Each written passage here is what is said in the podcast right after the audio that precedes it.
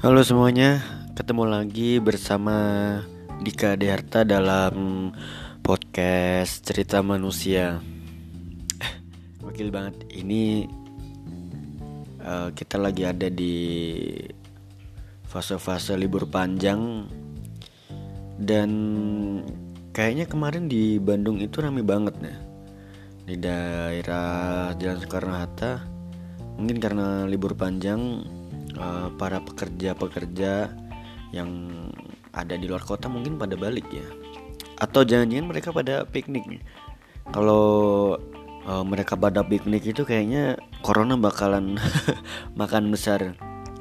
Uh, tapi uh, dua hari ini tuh corona kayaknya kasusnya menurun ya. Uh, dari yang sebelum-sebelumnya itu di atas 10.000 dan uh, dua dua hari terakhir ini kemarin aku update di angka 8000 sekian sama 9000 sekian sih kalau nggak salah ya. Mungkin itu uh, impact dari PPKM kali ya yang yang benar-benar diketat banget sama pemerintah. Tapi kalau misalkan uh, di long, week, uh, long weekend kayak gini uh, kita uh, menuruti kesenangan kita buat misalkan kita kayak mau piknik gitu ya. Dan kita kalau udah piknik tuh kayak uh, sering banget mengabaikan uh, protokol kesehatan gitu itu bisa bahaya banget sih. Corona bisa makan besar atau enggak sih?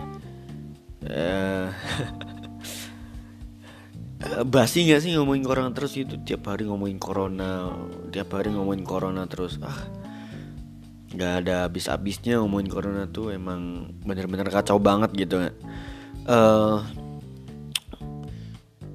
dan kalau ngomongin corona tuh akhir-akhir ini deh wah gila.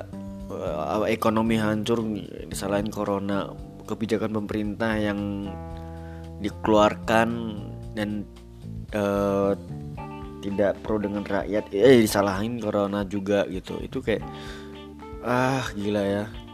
Luar biasa banget dampaknya dan kayak kita bener-bener harus kontrol diri banget akan hal-hal kayak gitu ah ini udah rencana 2021 udah udah nggak ada lagi udah pupus semuanya buat uh, udah bingung ya. Di kemarin di tahun 2019 kayak gitu aku tuh kayak wah ini 2020 bakal gini gini gini nih kayaknya punya rencana bagus nih kayaknya bisa direalisasikan. Ternyata uh, kita hidup normal tahun 2020 itu hanya bulan Januari dan Februari aja gitu tahun 2020 kan setelah Maret sampai sekarang itu wah gila itu kita hidup dalam kebingungan nih. Emang sih ya kita berdoa aja lah ya moga-moga uh, corona itu cepat uh, cepat pergi lah ya. Emang lo nggak bosen ya corona ya hidup di Indonesia karena orang Indonesia itu emang orang-orangnya mengasihkan. Makanya corona tuh betah banget di sini. Orang Indonesia mudah akrab. Terus uh, orang Indonesia tuh kayak ramah banget gitu. Makanya corona betah banget di sini.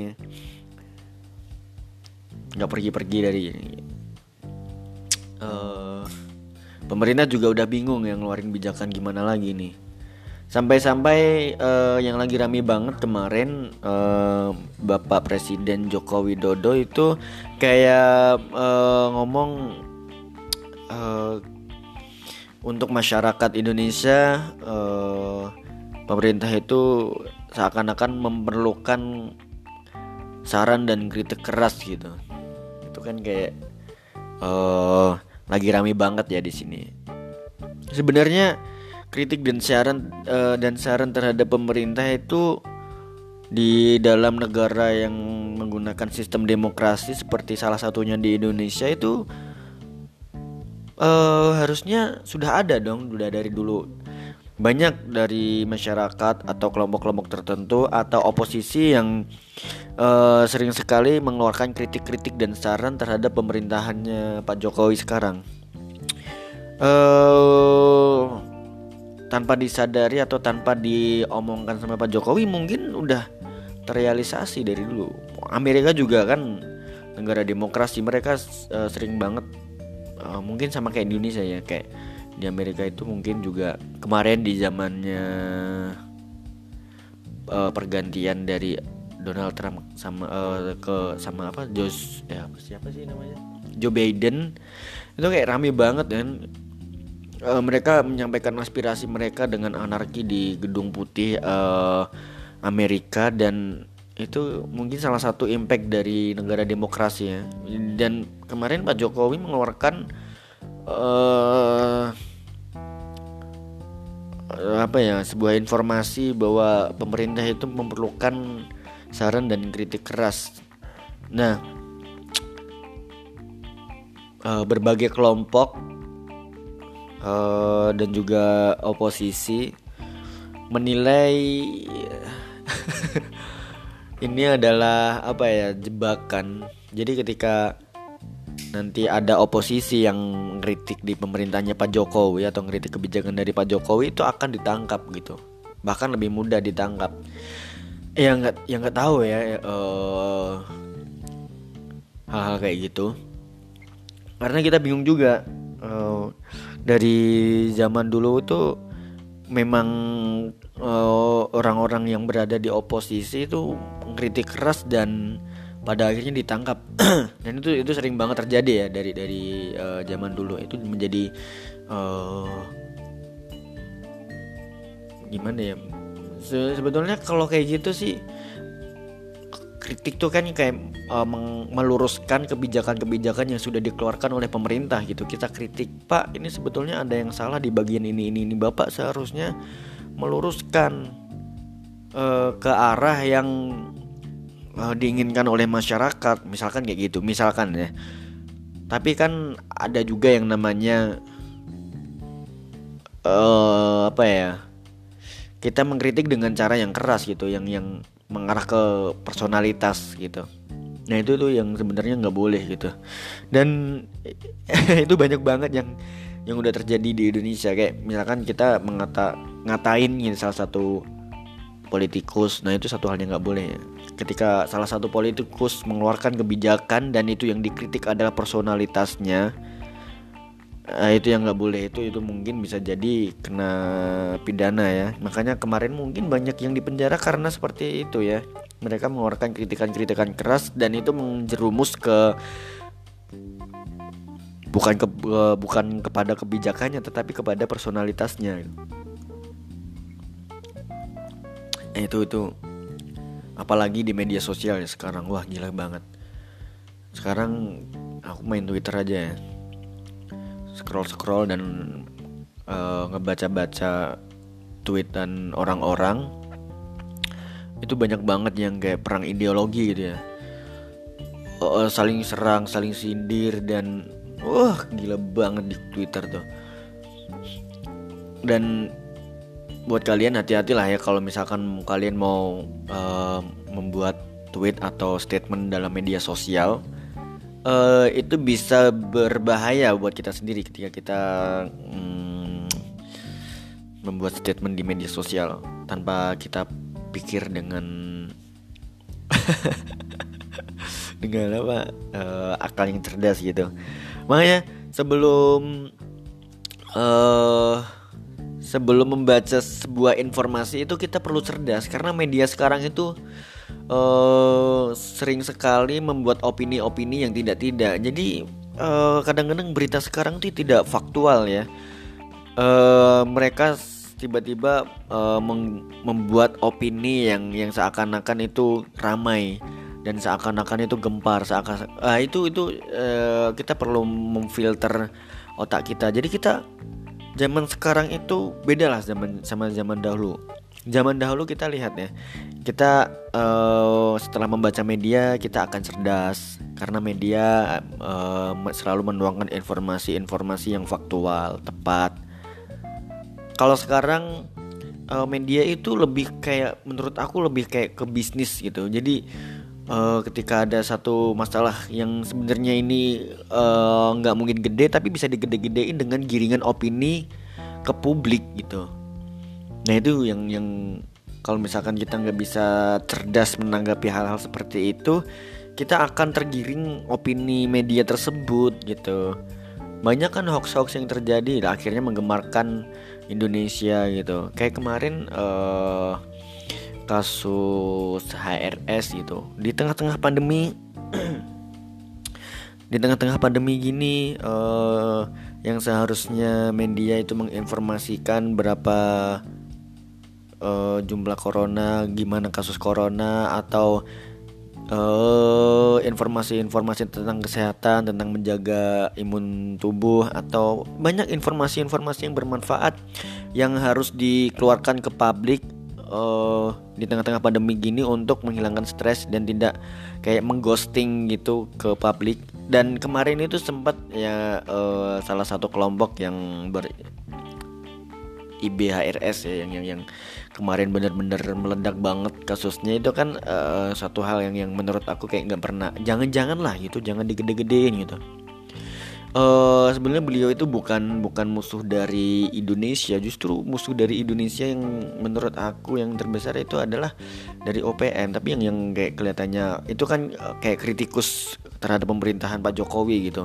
Jadi IBHRS ini kayak mengkritik dan mungkin ada kasus lain ya dan pokoknya kontra sama uh, pemerintahnya Pak Jokowi. Dan ada kasus dan itu uh, media itu kayak membesar-besarkan terus gitu. Seakan-akan menggiring opini publik uh, ke bahwa IBHRS ini adalah orang yang nggak baik gitu. Uh, buat media ketika kita membaca media ya hati-hatilah ya uh, sekarang tuh berita di media tuh kayaknya belum belum tentu faktual gitu. Tapi ada juga ya situs-situs tertentu yang sebenarnya itu uh, membuka fakta. Ada juga situs-situs yang kayak sebenarnya mengadu domba. Dia nggak berada di kelompok A dan nggak ada di kelompok B tapi dia di tengah-tengah dan dia selalu menubrukkan uh, dua kelompok gitu agar selalu bertentangan gitu. Kemarin ada kasusnya dari uh, eh, AJ dan yang itu mengaku sebagai salah satu kelompok uh, agama di Indonesia yang mana dia ketika ya mungkin anggapan dia ini adalah freedom of speech ya uh, ketika dia mengeluarkan pendapat uh, di Twitter akhirnya itu menyinggung seluruh umat uh, agama Islam di Indonesia. Karena dia menulis itu kayak intinya Islam itu adalah uh, agama pendatang yang dari Arab yang datang di Indonesia gitu agama yang arogan. Ya itu mungkin anggapan dia yang sebenarnya hmm, perlu lah ya dituangin ke dalam media publik seperti apalagi Twitter followers dia banyak. Uh, yang kontra sama beliau juga banyak banget. Akhirnya itu menjadi masalah dan itu luar biasa banget ya. Dan dan ketika kita ngomongin tentang hate speech uh, hate speech apa ya? uh, freedom of speech di Indonesia itu kayaknya uh, tajam sebelah gitu kan. Kayak orang-orang uh, orang -orang yang yang kita lihat eh, orang-orang uh, yang yang kontra dengan pemerintah uh, itu seakan-akan tidak uh, tidak memiliki freedom of speech gitu. Ya nggak sih? Bayangin aja orang-orang yang berada di oposisi di pemerintahan Pak Jokowi itu kayak uh, susah banget mau memberikan kritik gitu dan sekarang Pak Jokowi malah uh, mem, uh, membicarakan tentang tolonglah pemerintah dikasih saran dan kritik uh, dalam perjalanan pekerjaannya gitu. Ini satu hal yang uh, kalau kita pikir-pikir semua negara demokrasi kan pasti punya uh, kebebasan untuk berpendapat gitu ya cuman kan uh, perlu akal yang cerdas juga ya untuk menyampaikan uh, sebuah apa ya freedom of speech gitu. Ketika kita melihat kebijakan pemerintah keluar misalkan bulan Maret 2021 kebijakan pemerintah tentang ABCC ABCD keluar tek dan ternyata tidak sesuai dengan apa yang diinginkan masyarakat. Dan masyarakat itu sangat perlu untuk mengkritik kebijakan yang sudah dikeluarkan gitu. Itu semuanya sudah terjadi di negara-negara demokrasi. Tapi untuk negara komunis saya nggak tahu ya. Makanya dan untuk mengkritik tersebut pun kita harus punya data-data yang kuat dan benar-benar punya knowledge yang benar-benar uh, mumpuni ya untuk mengkritik. Mungkin pemerintah juga mengeluarkan kebijakan enggak apa namanya pemerintah tuh mengeluarkan kebijakan juga nggak sembarangan gitu. Pasti tetap ada data-data yang kuat dan diolah untuk menjadi kebijakan dalam uh, mensejahterakan Indonesia gitu.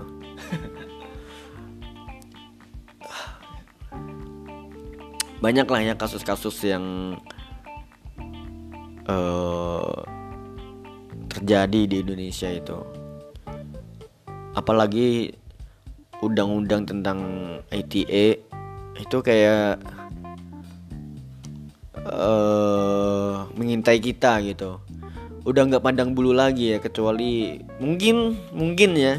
Uh, ini cuman dugaan aja mungkin yang yang pro dengan pemerintah. Maksudnya pro dengan pemerintah itu orang orang-orang yang yang uh, dekat dengan pemerintahan. Orang-orang yang uh, menggandeng pemerintah gitu. Orang-orang yang yang itu kan namanya negara demokrasi ya yang yang aku pikirkan adalah uh, banyak terdapat kelompok-kelompok itu mungkin dampaknya ya banyak terjadi kelompok-kelompok yang yang berbeda-beda ideologi. Jadi uh, eh, PR terbesar yang harus kita tanam dalam diri kita adalah toleransi dan dan etika gitu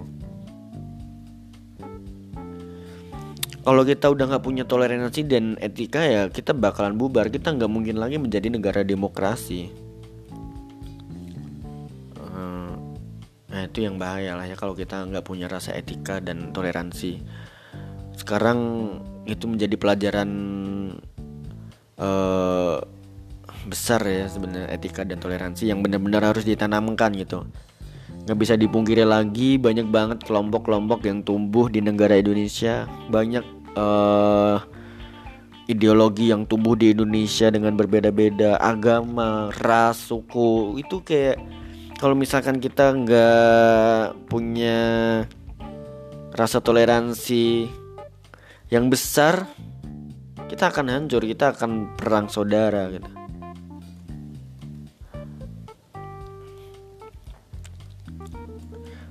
Ya nggak sih kayak wah bahaya banget nih jangan-jangan uh, ketika kita nggak punya rasa toleransi ada satu kelompok mengeluarkan statement tentang A sementara kelompok lain menentangnya gitu. Ya itu yang bahaya ya. Uh, luar biasa banget ya. Banyak banget ya kelompok-kelompok yang nggak ngerti apa itu arti toleransi gitu. Kita bisa bubar ya kalau misalnya nggak punya toleransi. Ketika kita oh ya kalian tahu nggak sih te, tentang uh, freedom of speech itu? Kayak oh uh, apa ya freedom of speech itu uh, gimana ya jadi kita bebas lah untuk menyampaikan sebuah ideologi gitu. Menyampaikan sebuah aspirasi menyampaikan apa ya eh, hal-hal uh, yang ingin ingin kita sampaikan kritik termasuk kritiknya dengan hal-hal yang baik. Dan uh, kebebasan berbicara ini sangat berbeda jauh dengan hujatan ya. Gimana uh, bu? Bukan hujatannya tapi lebih kayak ke kritikan secara personalitas tuh apa ya? Sebenarnya setiap orang itu mempunyai hak uh, kebebasan untuk berbicara cuman ada batasan-batasannya gitu. Kalau misalkan semua tidak dibatasi itu akan berbahaya. Ya, kita uh, bakalan keluar dari peradaban gitu. Dan freedom of speech itu uh, udah ada di zaman dari zaman Yunani kuno dan pada saat itu uh, budayawan kemudian ilmuwan pelajar bahkan yang paling bener-bener ini adalah bener-bener apa sering menyampaikan kebebasan itu adalah masyarakat umum. Dari dulu itu sudah diberikan kebebasan untuk menyuarakan pendapat-pendapatan yang ada pada pikiran mereka gitu. Jadi mereka itu mengekspresikan melalui dari zaman dulu ya teater-teater juga diskusi publik. Jadi beragam tema yang didiskusikan itu kemudian lanjut ke yang era jauh yang lebih muda. Jadi kalau Amerika itu dikenal dengan sebagai negara yang menghormati freedom of speech warga negaranya. Ya itu Amerika gitu. Um, kalau di Indonesia itu gimana ya? Uh, kayaknya di akhir-akhir ini ya, takut sih kalau mau bilang uh, mudah-mudahan sih aman lah ya. Di Indonesia ini ada beberapa kelompok yang kayak seakan-akan nggak nggak suka dengan freedom of speech. Karena uh, cara berpendapat kita cara menyampaikan pendapatan uh, pendapat kita kepada seseorang itu kan pasti beda-beda ya apalagi ke pemerintahan gitu banyak kelompok-kelompok ketika pemerintah melakukan sesuatu pasti banyak kritikan-kritikan yang harus disampaikan gitu dan nggak semua orang menyampaikan kritik dengan cara baik. Uh, seharusnya menurut aku pemerintah juga harus mendewasakan ya uh, dalam dalam uh, janganlah jangan dipenjarakan semua lah. Yang jelas ketika kita mengkritik tuh apa impact dari kritikan orang tersebut gitu. Kalau misalkan orang-orang yang memiliki uh, kebebasan yang berani menyuarakan pendapatnya berani menyuarakan aspirasinya lalu nggak apa nggak nggak nggak imbang atau nggak cocok dengan pendapat negara dan itu bisa dipenjarakan. Janganlah jangan dipenjarakan. Lah coba di di filter dulu. Apakah orang yang menyampaikan pendapat ini orang uh, akan berdampak negatif terhadap negara ini atau tidak? Ya kalau misalkan dia nggak merugikan negara ya nggak nggak perlu dipenjara lah. Gitu. Tapi uh, Indonesia juga juga luar biasa sih menurut aku kayak uh, hak dasar ini kalau kita baca di sini ya di Undang-Undang 45 pasal 28 itu di sini udah dituliskan ya kan? Uh, kemerdekaan berserikat dan berkumpul mengeluarkan pikiran dengan lisan dan tulisan dan sebagainya ditetapkan dengan undang-undang. Eh, sebagai undang-undang tertinggi di Indonesia seharusnya pem pembuatan peraturan lainnya mengacu pada undang-undang. Kayak gitu kan sebenarnya kan? Uh, kadang-kadang kita uh, kurang mengimplementasikan undang-undang dasar yang sebenarnya itu sudah dibuat uh, secara kuat uh, oleh pahlawan-pahlawan negara gitu ya.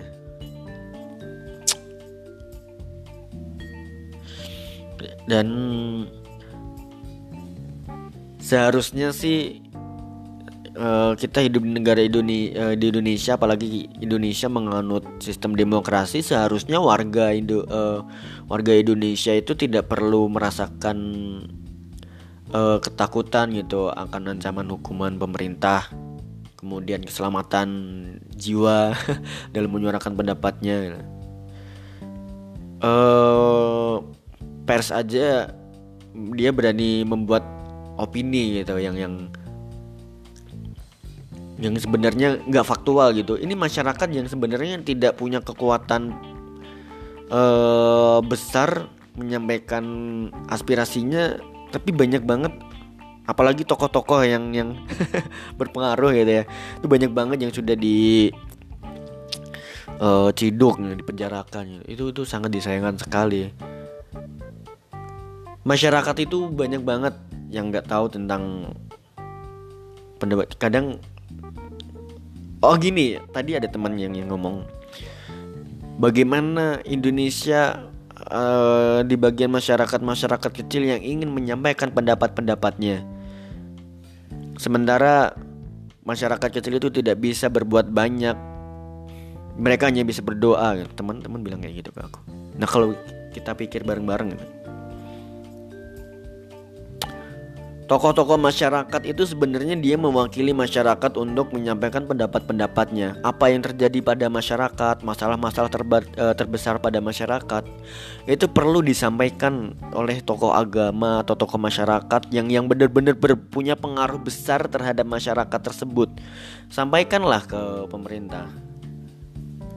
Sebenarnya pemerintah harus membuka pintu hatinya ya harus dibuka lebar-lebar untuk menerima semua kritikan dan saran-saran dari masyarakat gitu. Sedih ya? kayak gitu. Kadang-kadang uh, freedom of speech itu uh, hanya berlaku uh, kepada orang-orang tertentu saja. Bingung ya kita kita kita uh, kadang-kadang terjebak gitu. Ketika kita mau mengeluarkan uh, kita ketika kita mau mengeluarkan pendapat takut.